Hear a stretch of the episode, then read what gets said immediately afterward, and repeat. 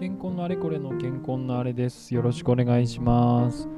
えー、今回は技術士のシリーズで、えー、総合技術管理部門の試験対策の話をしていきたいと思います。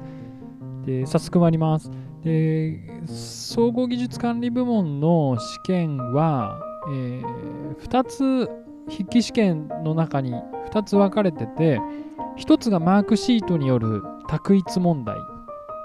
と午後やるのがあの記述問題ですね。でこのうちそのまあ記述論文形式の記述問題はまああの今まで話してきたあの技術総合相関以外の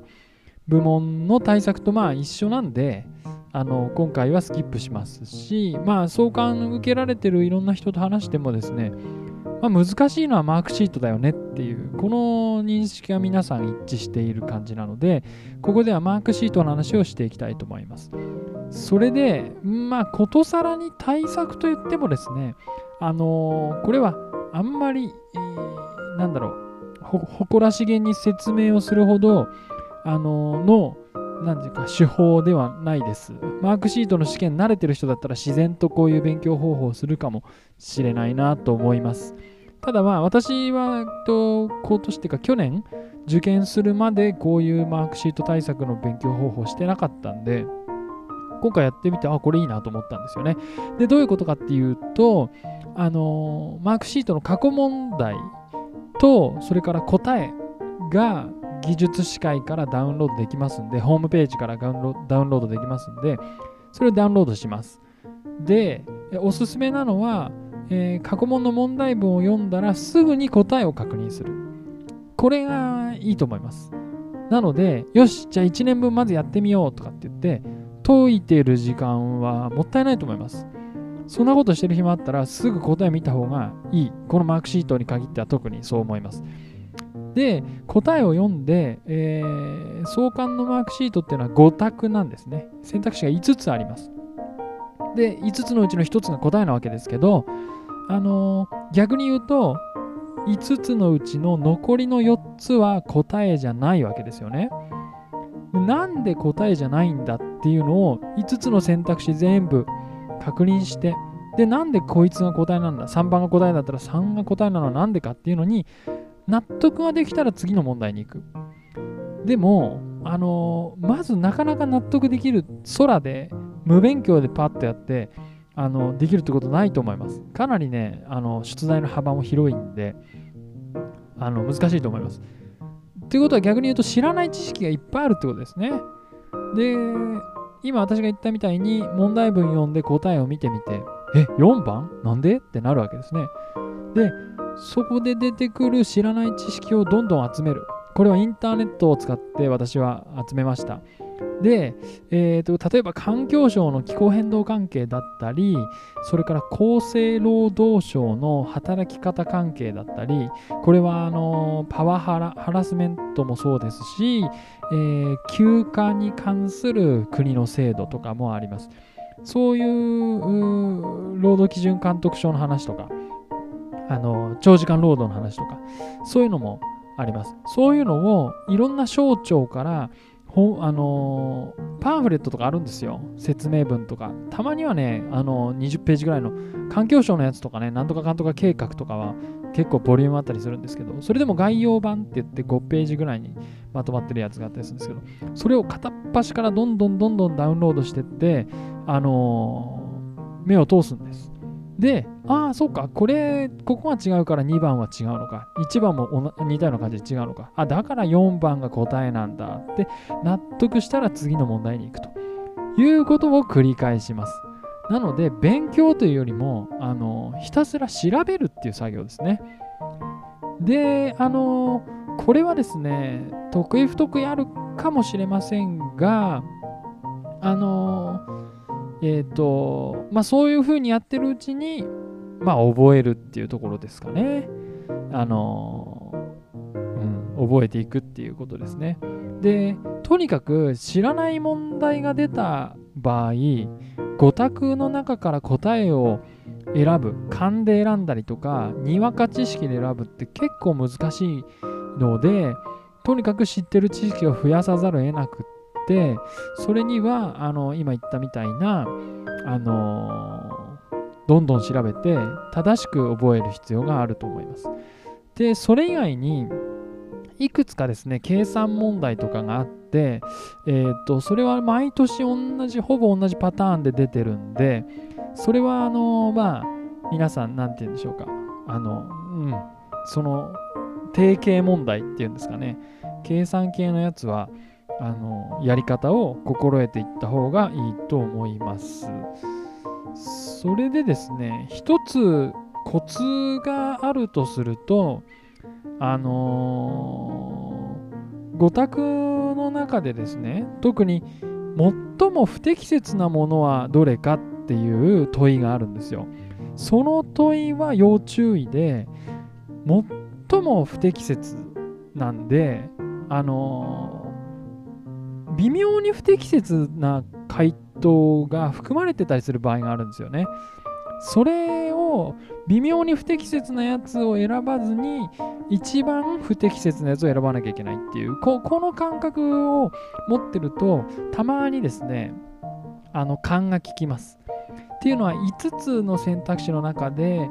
例えば残り3つあ残り3つっていうか5つのうちの3つはもう除外できたりするじゃないですか。1と2と5は違うなと、えー、つまり適切なことが書いてあるなと。で3と4が怪しい。3も不適切な気がするし4も不適切な気がすると。でね大体ぶっちゃけどっちも不適切じゃねえかっていう場合もあるんですよ。なんですけど最も不適切っていう問いの場合はあの用語の定義とかあとなんだろうな。あの、えー、法規法法律とか基準とかのえー、に書いてあることと異なることを書いてある。いわゆる誤りね。誤りが記述されている選択肢が最も不適切な答えである場合がかなり多いです。なので、何とかが努力すべきであるとか、何々した方がいいとかっていう選択肢ってのは、最も不適切な答えになりにくいんですよ。それよりも、さらっと書いてあるけど、例えば、休暇がえー、っと本当は時間単位で取れるっていう法律なのに1日単位で取れるって書いてあったらそれも法律に定めてある1時間単位で取れるっていう言葉を完全に誤った記述になってるんで定義と照らし合わせて誤っている。そういう選択肢が最も不適切の答えになっている場合が多いです。でちょっとねイメージしてもらいにくいかなわかんないけど一応概要欄に例えばこんな質問が、あ、ちょっと文字数が足りないかもしれないんですけど、あのー、書いておきます。で、えっと、今私が書こうと思ってメモに取り出してるのは、気候変動適用計画に関する記述で最も不適切なものはどれかっていう問題で、えー、っと答えは3番なんですけど、えー、気候変動計画は我が国唯一の気候ごめんなさい我が国唯一の地球温暖化に関する総合計画であり主な内容として国内の温室効果ガスの排出削減目標と目標達成のための対策が取りまとめられていると書いてあるんですけど基本気候変動適用計画はその温室効果ガスの排出削減目標とかじゃなくてあのー、気候が変動するということに対してどう適用するかってことが書いてあるんで自然生態系とか自然災害の防止とかあと水資源に対してどんな影響があるかとかそういうこといろいろ書いてあるんですよね。温室効果ガスの話だけじゃないんですよね。まあそういう意味でもう内容がに対して言ってることが違うよってことで3番がアウトになるんですね。で、この3番の他にもですね、なんとかかんとか努力義務があるみたいな話、ちょっと全部私調べてないんですけど、なんか怪しい選択肢がある中で3番なのはなぜかっていうと、あの記述内容が明らかに誤りだからってことですね。なので、あのー、やっぱりですね、40問出るんですよ。マークシートが。で、そこに出てくるものに対して全部完全に知識を頭に入れて臨むってかなり難しくて時事的なものとかもあるし厳しいんですよね。でそんな中で今私が言っている最も不適切なものの選択肢の傾向をなんとなく捉えてると最後の最後勘が聞きやすいっていう意味であのー、そういうなんだろうな問題の構造を心得ておくというのもいいんじゃないかなと思います。とにかく誤りであるものですね。何々した方がいいとか望ましいみたいなのは最も不適切になりにくいですね。あとね、よく難しいのがですね、えー、っと、あの、利子っていうかね、えー、そうそうそう、利子率を計算する問題が毎年出るんですよ。で、利子率の計算をするときは、基本的に、あの現在価値に置き換えて、あの価値を換算するんですよね。だから10年後の100万円は現在の価値に換算すると115万円ぐらいになったりするんですよね。利子があるからね。利子率、利率をあの掛け算するんですよね。っていうふうに未来のお金は今に換算すると高いっていうなんかそのね基本的なこうどっちが高くてどっちが安いかっていうことをまず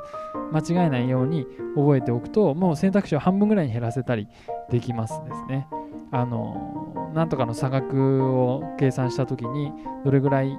えー、なんかこうハッピーかっていう ななんていうちょっと言葉が出てこないけどどれぐらいハッピーかっていうことに対して選択肢がプラスだったりマイナスだったりするんですよね。プラス5000円儲かるとかマイナス5000円儲かるとか言った時にもうプラスマイナスで半分ぐらいに選択肢絞れたりとかできるんで、えー、未来のお金の価値は現在価値に換算すると高い、えー、利率の分高くなるっていうなんか基本原則を覚えておくといいと思います。まあそんな感じですかね。ちょっとあんまり、あのー、ためになるほどのことじゃなくて、えーと、マークシートは対策には時間がかかると思います。で、逆に言うと、えーと、これまで話してきた、えーと、山崎メソッドの話とかいうものを活用して、記述問題に割く勉強時間を可能な限り圧縮することをお勧めします。だからもう作文の対策は極力短くして、で、その時間をかなり大きい部分の時間をマークシート対策に振り向ける。そういうバランスが総合技術管理にはいいんじゃないかなと思います。で、えー、っと、同じようにですね、山崎メソッドと私が勝手に呼んでるのは、あの山崎さんという方が書いた対策本、うん、をあの紹介してるわけなんですけど、その山崎さんの総合技術管理部門の本も非常におすすめですので、えー、まあ、あの、読んでみてはいかがでしょうかという感じですね。はい。ということで、えー、技術史の回を全9回ぐらいにわたって話してきてきましたけれども、今回これで最後になります。あのー、どうですかね。えー、っと、技術史、はい、あの、受けてみようとか、興味が湧いたり、あの対策の具体的なイメージが湧いたり、えー、するようなきっかけになったらいいなと思って取ってまいりました。で技術士の資格に対して私が特に強調したいのはあの今回のシリーズでも何度も言いましたけれども社会に対して技術で何をできるかっていう目線の先に社会があるっていうことをあの何度も強調しました。で技術士対策としてもそれは効果的でそこを問われてると私は思ってるんですけど技術士を取った後もですねあのぜひそういうふうになんだろうな短い視野じゃなくて長期的、えー、時間で意味でも長期的だしあとなんか視線もちょっと深いっていうんですかね。目の前の業務とか目の前の発注者さんだけじゃなくてその結果社会にどんな影響を私たちの仕事が与えるのかっていうことに意識を持ってる人が増えていくとあの業界の魅力があのますます高まっていくんじゃないかなと思っていますのでそんな感じであの何でしょうね、えー、頑張りましょうっつったら変か。あのうん。よりますます活発になっていったらいいなと思っています。あの新しいインフラを作るプロジェクトっていうのはあの前の回でも話しましたけど決して増えていく見通しじゃないんですけどそれでもあの日本の暮らしを支えるのに私たちの仕事はこれからもずっと大切であり続けると思うのでで、うん、そういう業界があの生き生きとしてるっていうことがあの日本にとっていいことじゃないかなと私は思っているのであのそんな感じで、えー、個人としても頑張っていきたいと思います。で次回からはちょっと戻って、えー、いろんな分野を紹介するシリーズの続きをやっていきたいと思います。では、えー、最後まで聞いていただきありがとうございました。今後ともよろしくお願いします。